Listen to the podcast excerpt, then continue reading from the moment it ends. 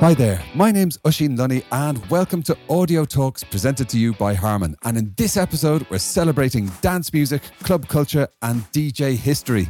From resolutely underground beginnings, dance music has exploded into the mainstream over the past few decades. But what were the roots of dance music culture? What were some of the milestones in its global growth? And who were the maestros behind the movement? I am thrilled to be joined by two people who are keeping the faith for dance music culture and DJ history. Bill Brewster is a writer, music historian, co author of the definitive book, Last Night a DJ Saved My Life, and a world renowned DJ. As the iconic Jockey Slut magazine said, what Bill Brewster doesn't know about disc jockeying is probably not worth knowing. Welcome, Bill. Hi there. Good to be here. Great to have you here, Bill. Thank you so much for joining us. And joining us from our house, the Museum of Club Culture in Amsterdam, is Arne van Terphoven. Arne is a prolific author, a dance music publicist, and owner of the very hip Mary Go Wild record shop in the centre of Amsterdam. Welcome, Arne. Nice one. Thank you. Awesome. Okay, so it's probably an impossible question to choose your favorite ever night in a club, but I'd love to know is there one particular clubbing experience that you kind of go back to again and again in your memory and smile? And we'll start with yourself, Bill. Uh, probably the first time that I went to the Sound Factory in New York in 1991. Amazing. It was the first time I'd ever been to New York. Um, it's the first time I'd ever been to the Sound Factory. It's the first time I'd ever seen Junior Vasquez DJ. I was staying with a friend who lived in Little Italy, and yeah, it kind of blew my mind really being in a club like that. It was a, an incredible experience. And then about two or three years later, I moved over to New York and was a regular there every every Saturday night. Wow, that's really some halcyon days right there. Amazing choice. Thank you, Bill. I do realize that both of you have a lot of moments to choose from. Uh, so we'll come over to yourself, Arne. What's a clubbing memory that really just makes you happy that you were there? I started proper partying and raving in this century, in 2001. For the whole 90s, I had no clue of good DJ parties and such. Yeah. So, as a journalist, I obviously researched a lot about the old days. Yeah. Let's say like 88, 93. And whatever scene doesn't matter, they always say two things. The first thing is people were really, really dancing with proper moves. Mm. And the second thing is all sorts of different people blended in with each other on the dance floor. Like the lawyer uh, next to the truck driver and the transgender uh, next to an artist. Totally different people, but it worked on the dance floor. These were two things that I, I picked up in every interview.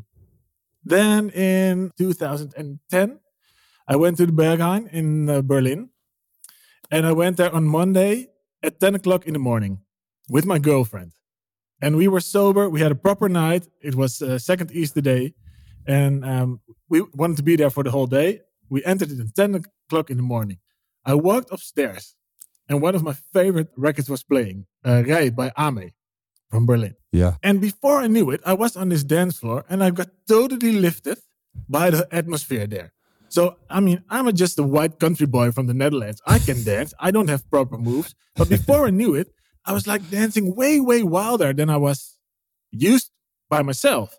Yeah. Um, and that was because of the energy in the room. And then suddenly, next to me uh, was a guy who was completely naked. He only had some leather straps um, around his chest. and we had this like this dance floor moment that everybody knows when you look at each other and you're like, yes, we don't know each other, we don't speak, but we are together in this moment. Absolutely. I had goosebumps all over my body. I was wow. in there for five minutes. And then I realized, okay, this maybe touches the thing they mean in the interviews from the old days. Because I am yeah. way wilder than I'm used to for myself. And I'm totally connected to a guy I would never see in my regular life. And that gave me goosebumps all over. Oh yeah, that moment of dance floor unity is really precious, you know. And the great Andrew Weatherall spoke about it as almost this kind of gnostic ritual with strobe lights and repetitive beats in a, a, dark space. And I don't think he's far wrong, to be honest. You know, we get those moments of transcendence when we go into those spaces. Totally. And you still can find your place with a lot of different people. But my experience is for the last 10 years, most of the dance floors are picked by more or less the same people by genre or by age or whatever. So yeah, this proper mixing was was really good. Oh, fantastic. I'm going to throw my own little moment from uh, more recent times. I went over to Tallinn Music Week a little while ago and went to this techno warehouse there called Hall in uh, Tallinn, Estonia, and it was a sticker on your smartphone as you walk in. No selfies, all about the music, dancing all night long. It was absolutely sublime, and it was one of those moments of dance floor unity, uh, exactly like you're both talking about there. So we are gonna have a tour of our house, a virtual tour of our house in Amsterdam. But before we get to that, I thought it would be fun to set the scene from the preeminent dance music historian, Bill. How has dance music taken over the world? Okay, you're trying to you're trying to condense uh, the contents of a 250,000 word book in a in a one minute answer.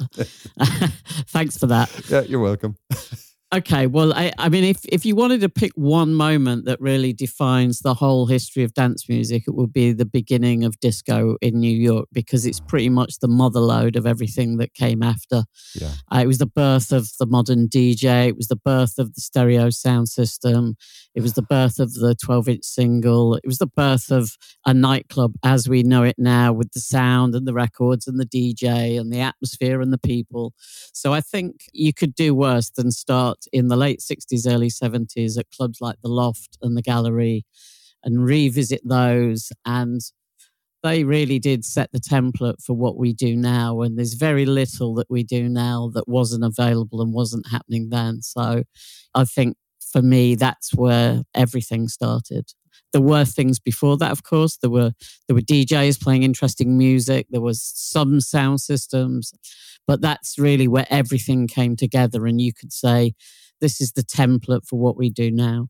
Yeah, yeah, absolutely. And you go into this in amazing forensic detail with real passion in your book last night, A DJ Saved My Life. So, how did you kind of go about researching that book? Was that kind of the story of your own journey through dance music, or did you have to put on your research hat a lot and kind of do a lot of digging to uncover some of the folks that you spoke to in the book?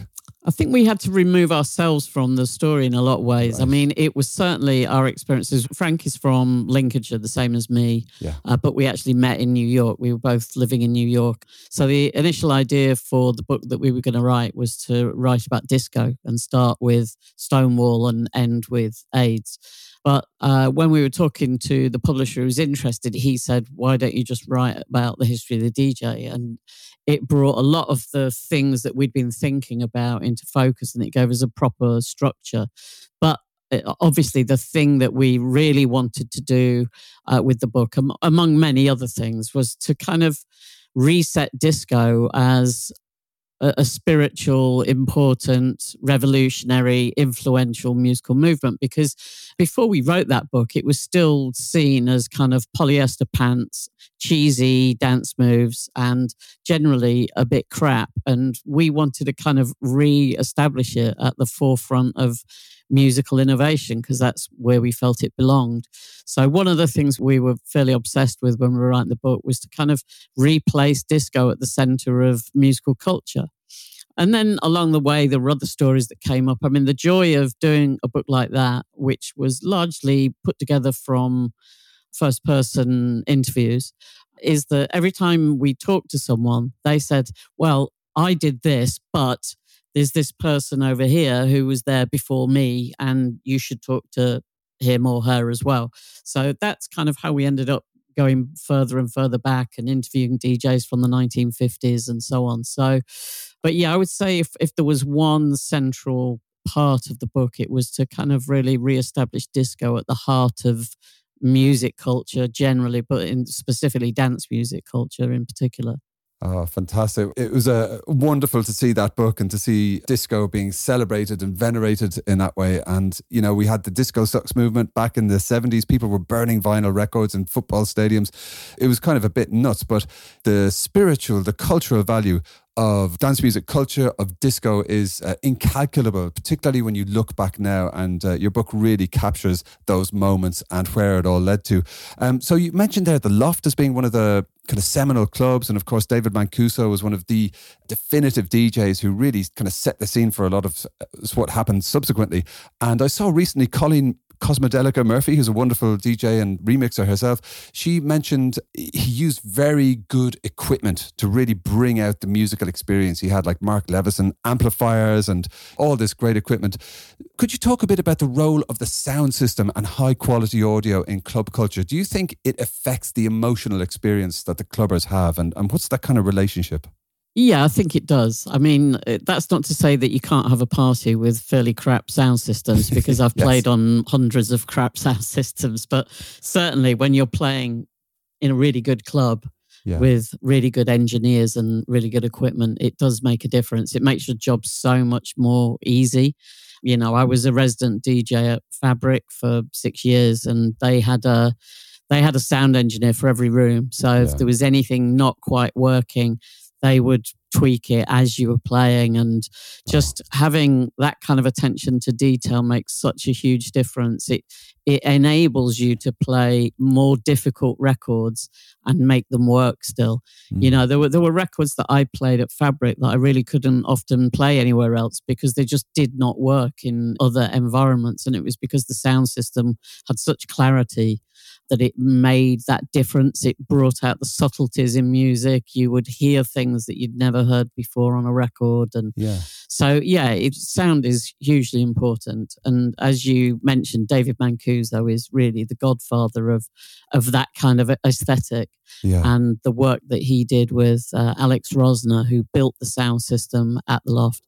Wow. And also, Alex Rosner is an interesting character in his own right. He was he was part of Schindler's List. He was a one of the children that was saved by Schindler's List and transported over to to the US. Wow. And um, he also uh, installed sound systems in many many churches and chapels in and around the New York uh, area, and used to joke about. Uh, the loft and the gallery also being churches of a different kind. And you can see his point. Yeah. Yeah, for sure. The famous song says God is a DJ. I mean, that's taken it to its ultimate conclusion. But, you know, certainly the dance floor is a space where one can have a collective a kind of religious experience that, that, lifts the spirit and really transform how we see the world and how we feel about things. So I think it has immense value. And I think our friend there who built the sound systems could be very, very close to the truth. Now, I saw producer and DJ Mixmaster Morris recently post a photo of this huge cabinet from a sound system. And I think he tagged it Ultimate JBLs. So there was these massive speaker cabinets. And, you know, he's a wonderful producer. He's doing great work on Coldcut's new label. Do you think that the best producers have a direct affinity with the sound of the dance floor to make music that works out there. I mean, are there any examples that you would give of great producers who really understand how sound works on a dance floor and that really shines through in their music? The one that stands out for me is Emperor Machine because he's been yeah. producing music for over 30 years, firstly as Bizarre Inc., and then as Chicken Lips, and then yeah. under a variety of pseudonyms since then. But what I like about what he does uh, is he uses often quite minimal amounts of equipment, but uses them very well and explores the sonic possibilities of those four or five components to really make them work to maximum effect on a, on a dance floor. I mean, I, I love the sound that he has anyway. It's very sparse and and actually, it's a real art in dance music to make compelling music that doesn't have much in the way of content. Yeah. When when you hear people do it, it sounds so easy, and yet it's actually so hard to achieve. Having spent many hours in studio trying to reduce the amount of flotsam that I've thrown onto a track. Um, I know how hard it is to get rid of things because yeah. suddenly you think, mm, this sounds boring now. Um, but he's got that knack of being able to produce records that don't have too much on them, but somehow are, are, are endlessly interesting. Yeah, indeed. Those Chicken Lips releases are some of my favorite. So many bangers, just brilliant. And you, of course, co founded DJHistory.com. Uh, you co authored one of the most important books on dance music and DJ culture history ever. Last Night a DJ Saved My Life. You were there at the time. You saw the explosive growth of dance music. You were part of it as a DJ. Uh, you traveled the world. Did you see a tendency not to record things historically that you wanted to remedy? Both Frank and I were kind of really annoyed with um, how musical culture was told through the stories of white middle class men generally, um, yeah. people who did English at Oxford and Cambridge, who became music critics and wrote endlessly about Bob Dylan. I have nothing yes. against Bob Dylan. He's obviously a really talented guy, but it just felt to me like dance music was almost the music of outsiders and outcasts. And, you know, the Latin community, the gay community, the black yes. community, working class kids in England.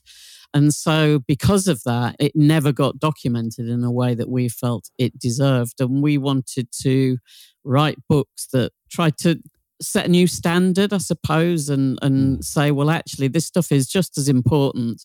Dancing on a dance floor in a communal space is just as important as listening to the Beatles. I love the Beatles. Um, I'm a big fan of the Beatles, but there's space in the world of music books for books about dance music and and DJs and um, record producers and dance producers. So, and and you know, over the last twenty years, there's many many books have come out subsequently that hmm. shows actually there is a huge market for these books. You know, I, I don't see us as competitors when I see other people writing about the subject because the more people that write about dance music, the more of a the more of a niche you create in the marketplace, I think, for for what you do. Um, uh, so yeah, we we kind of wanted to redress the balance a little bit when we wrote that book. We were kind of on a mission for sure um, to sort of say, well, actually, this music is as important as the Beatles or Bob Dylan. I love it. Absolutely. I, I would tend to agree with you there 100%. Now, that leads us very beautifully on, like a effortlessly cross-faded mix between two 12-inch vinyl records, to Arne, because you are also a prolific author, a published author. You help a lot of folks who are writing about dance music release books into the market. Did you see a gap in stuff being recorded and honoured in the right way? And, you know, what really got you into the publishing side of things, Arne? I also think this is a matter of time passing by. What I really, um, I mean, I recognize a lot in Bill's uh, story, even more if you go way back to uh, disco. But if you see like house music as a starting point or a little bit later, you always need like 20, 25, 30 years when you see history unfold itself. You see what is an influence on what. Yes. And you see what was really important. And also very important, if a couple of decades have passed, all stories can be told. There are mm. no secrets anymore. Everything is from the way past. Yeah. So that's one thing. The second thing is that the dance scene obviously is very progressive. New sounds, new technology. It was a complete revolution at the end of the 80s. Uh, if I speak about uh, house music, the establishment, yeah. the, the, system, your, your your parents, the authorities, nobody uh, uh understood it. Um, and um, it was always going forward, forward, forward. So first is a revolution, then it gets common, then it gets mainstream, and then when two or three generations uh, have passed, there's an element of nostalgia, mm. and hmm. that is the moment um, when people want to read books, and it's always the same thing. First come the books, then come the movies, then come the documentaries, then come the drama movies, and then like um, here in the Netherlands and also what's happening in uh, in Germany this summer, then the even proper uh, museum pop up. So yeah. I think electronic music, as we know it, is the last true musical revolution. Hip hop is older, rock and roll is older, punk is older, everything is older. Mm. It just needed a little bit of time. The second thing is writing on dance music is really, really, really hard way harder than on organic music because the storytelling is different. Dance music is functional. Uh, the producing of dance music goes most of the time by one or two people in a room with uh, equipment and with uh, computers. And that is a way other dynamic than an organic songwriter uh, who goes to his band or her band and they try to make music together. So the storytelling is uh, less obvious. You have to really, really dig in. Mm. And the craft of like social cultural analysis Um, is very, very, very hard. So it's way easier to write about the career of a rock band than the meaning of an electronic music record or an event. It's a hard craft. And for me, I don't have that craft.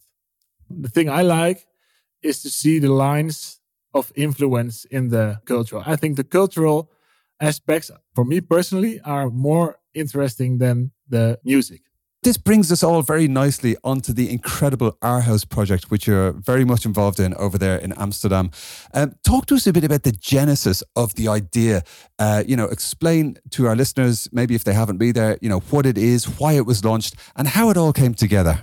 The dance scene is ready for this now. Yes. It has been a revolution. It has been very new and it still is very progressive, but we're also at a moment in time where we can uh, look back and preserve and make it accessible for like new generations who want to learn.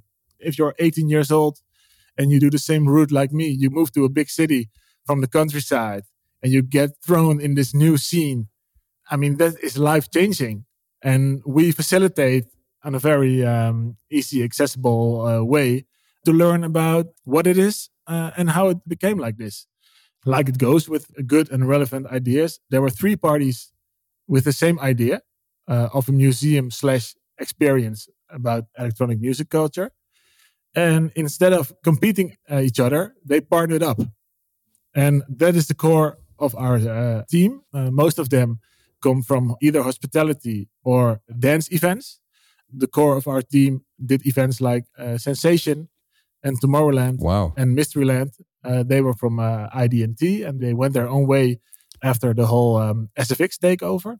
Yes. Yeah. And a couple of things were actually really clear. One of them was this has to be in a club.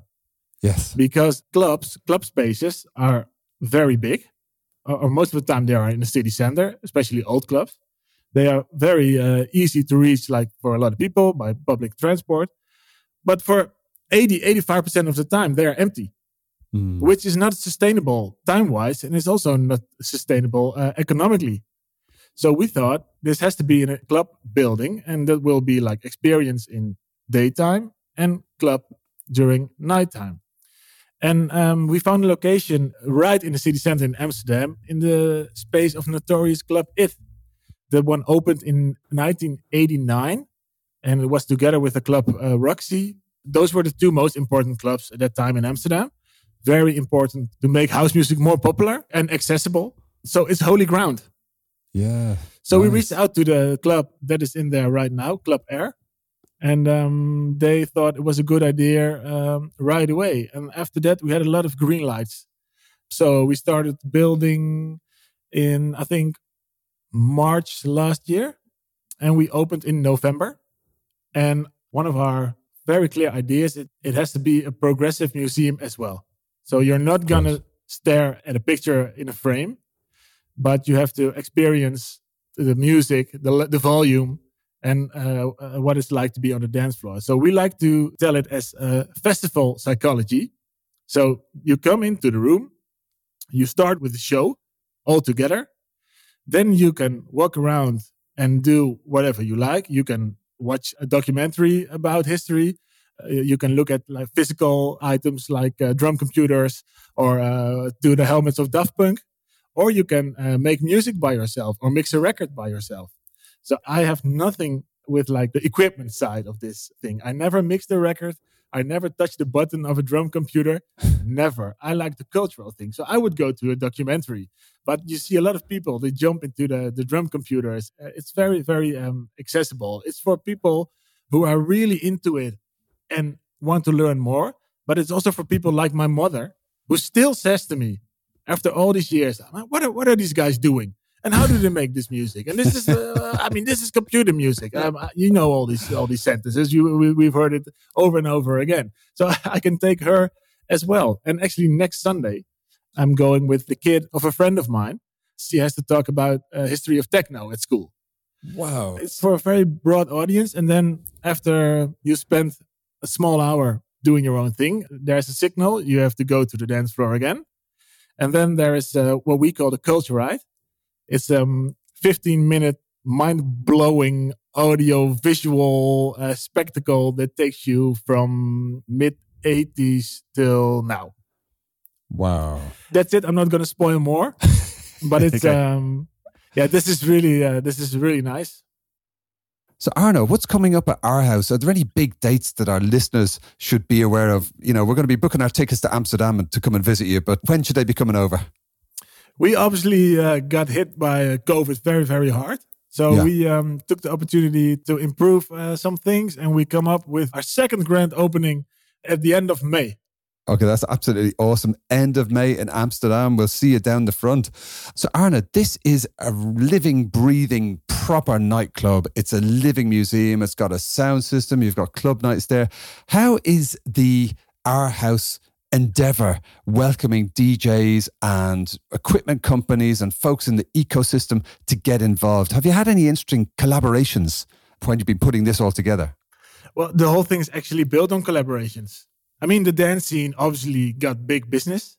Yeah. and big business is hard everywhere.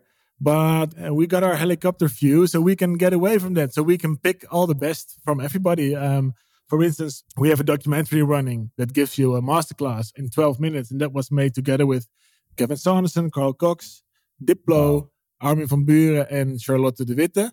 Generation on generation, all sort of genres. There is music made for the museum by Junkie XL. We have oh. a lot of photographers involved, uh, like Peter J. Walsh, uh, who has a, great Hacienda archive. Steve Eichner from America, who has a great archive from the Limelight. We have Cleo Kampert. She uh, just released a book about the Roxy in um, Amsterdam. We have oh. Rutger Geerling, that is a Dutch star as well, but then in mm. photography. He has a DJ live, but then with with his camera and not with uh, records uh, flying around the world. And then obviously we got all the bigger and smaller uh, parties from Ultra and EDC and Awakenings to Sonar to Mayday to Melt to Boom to Kazantip. Obviously, we can satisfy everybody. Uh, there's always this tension between underground and commercial. But our mindset from the start was everybody has to see that at least we know. At least mm. we know all sides of this. Yeah, yeah, absolutely. Well, it sounds like there's never a dull moment there. And uh, I believe there might be a JBL logo or two around our house as well, which I will be looking out for when I come over myself. Now, uh, Bill, we've just heard about some of the exciting stuff that's been happening and will be happening over at our house. But what's coming up in your house? Um, well, Frank and myself have just written a new edition of Last Night a DJ Saved My Life, and we have a new publisher, White Rabbit, in London. Amazing. So the new edition is coming out, English edition is coming out in the beginning of July this year. So that's the first time it's been available in the UK for quite a long time. It's been out of print. So we're really happy about that. I'm really happy with the new publisher. Frank and I are in the middle of relaunching DJ History as well. We're kind of building the site at the moment. So that's going to go live, hopefully to coincide with the, the book publication. And then on top of that, I'm DJing regularly, and Frank and I do parties under the name Low Life. We've got one coming up in Margate in June, and then we've got another one at Cosca Studios at the end of October, and then various guest slots at festivals and you know the usual kind of stuff. I'm playing at a number of festivals over the summer, so yeah, I'm I'm kind of trying to keep busy. Fantastic. I'm, I'm so happy to hear about the return of DJ History. And uh, congratulations on the move to White Rabbit. They are possibly my favorite book publisher of all time. Everything they release is worth checking out. And uh, we will absolutely put a, a, link to White Rabbit in the show notes there so folks can look out for Last Night a DJ Saved My Life, the new edition. That's very, very exciting news. Um, now, as you've both been saying, you know, the pandemic and the lockdowns really did decimate the clubbing sector. It was a lot of bad luck for folks who are running nightclubs. What do you think is the role of what you're both doing as authors, as historians, and what's the role of alternative spaces like our house to keep the spirit of club culture alive when stuff happens like lockdowns and pandemics? You know, how important is dance music history to keeping dance music alive? Well, it's, it's obviously, I'd like to think that what I do is from some sort of importance, but it obviously never can substitute the real thing never. And yeah. um, I think a good thing of the pandemic is that we realized that the culture is more than just drinking and taking drugs and be somewhere on a on a dance floor and then go home and everything is the same. It stands for a lot of creativity. It stands for releasing. It stands for connecting. It stands for mental health. I think we I think we make we really made some steps in the perception of this, but yeah. obviously we cannot do without the real thing. never. We are, what I'm doing is observing. It's in the sideline and it has some sort of importance. But I mean, it could never only exist with things like that. We are adjusting things on the sideline.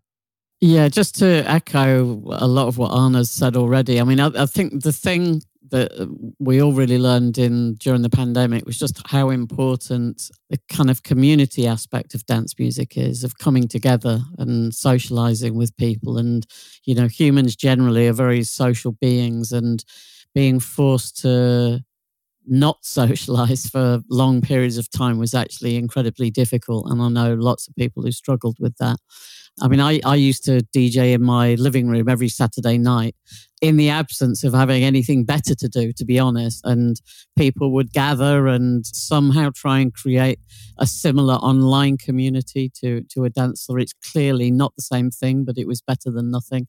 But it, it just really brought home to me how important those spaces are in terms of coming together, forming communities, and just interacting with other, human beings. It's such a fundamental part of being human i think. And mm.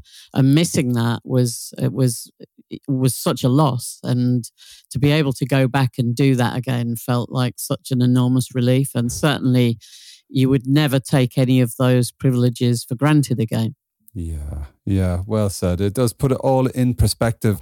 So, we are approaching International Dance Day coming up on April the 29th. And of course, we're looking back, we're celebrating dance music and DJ history and dance music culture. But let's look forward as well. What inspires you both about the next generation of DJs, producers, clubbers, and promoters? What, what have you seen that gives you hope for the next few decades of club culture? And we'll start with yourself, Bill. I would say the rise of uh, women being involved in DJ booths. I've started mentoring a, a young woman over here, DJ Yida, and working with other young women. And, you know, over the last five years, it's changed enormously. Uh, you know, when we wrote the first edition of Last Night a DJ Saved My Life, women were fairly absent from that book because it was such a male dominated arena. I mean, in some cases, that was kind of understandable if you're talking about documenting gay men's clubs, for example. There yeah. are obviously not going to be many women around. But just generally, I think it was a bit of a boys' club. You know, you look at the early days of Acid House or whatever, and there were very few. There were women, but very few. Yeah. And the boys seemed to like it that way. And I like the way that women have just forced themselves into the reckoning over the last five years. And I think that clubs now are getting increasing pressure to book 50 50 lineups. And certainly it's something that we've failed to do at Low Life until very recently. So we've started making sure that 50% of all our lineups feature women. And, and actually, it's, it's made a big difference to our audience as well. We've got a younger, really vibrant audience. So I think it actually it will benefit clubs if they do it. I, I genuinely think it's going to make crowds better, the audience is better and more receptive, and just it's something that I'm excited about. I couldn't agree with you more. So many of my favorite dance records and DJs these days are uh, women. You know, folks like Anfisa Letyago are just like releasing some bangers. There's so much innovation happening there, and uh, an increase in diversity can only be a good thing for the scene, for the audience, for the clubs, and uh, for the sustainability of the ecosystem as a whole. And uh, Arne, coming over to yourself, what inspires you about what's happening in the scene? What gives you hope for the future? I think it's interesting to mention here that we thought here in, in the Netherlands that after the pandemic, things would explode. We were talking about a third summer of love all the time. But um, the thing is that it's not happening. A lot of promoters and a lot of clubs and a lot of festivals are struggling. It seems that it actually it did got out of our system a, a bit. Maybe yeah. some people are still a bit of afraid people from 18 till 20 have never done this. Maybe they, uh, I mean, 18 is the age for clubbing here in the Netherlands, uh, and 18 till 20 have never been to a club. Yeah. So we thought uh, this is gonna be like the, the like euphorical, and everything will be will be sold out, and people will be will be hugging each other all day. But it's actually not the case, um, and I'm. Yeah. It's really interesting how this will uh, evolve. Second thing is um, what really did inspire me. Um, I have a, a, record shop in Amsterdam, and that is run by a couple of young people. I'm 40 years myself. They are all under, under 30 and they are totally into this. And they did find their way. They threw some parties themselves. They did uh, things, uh, they did proper DJ sets at home. They went to illegal raves.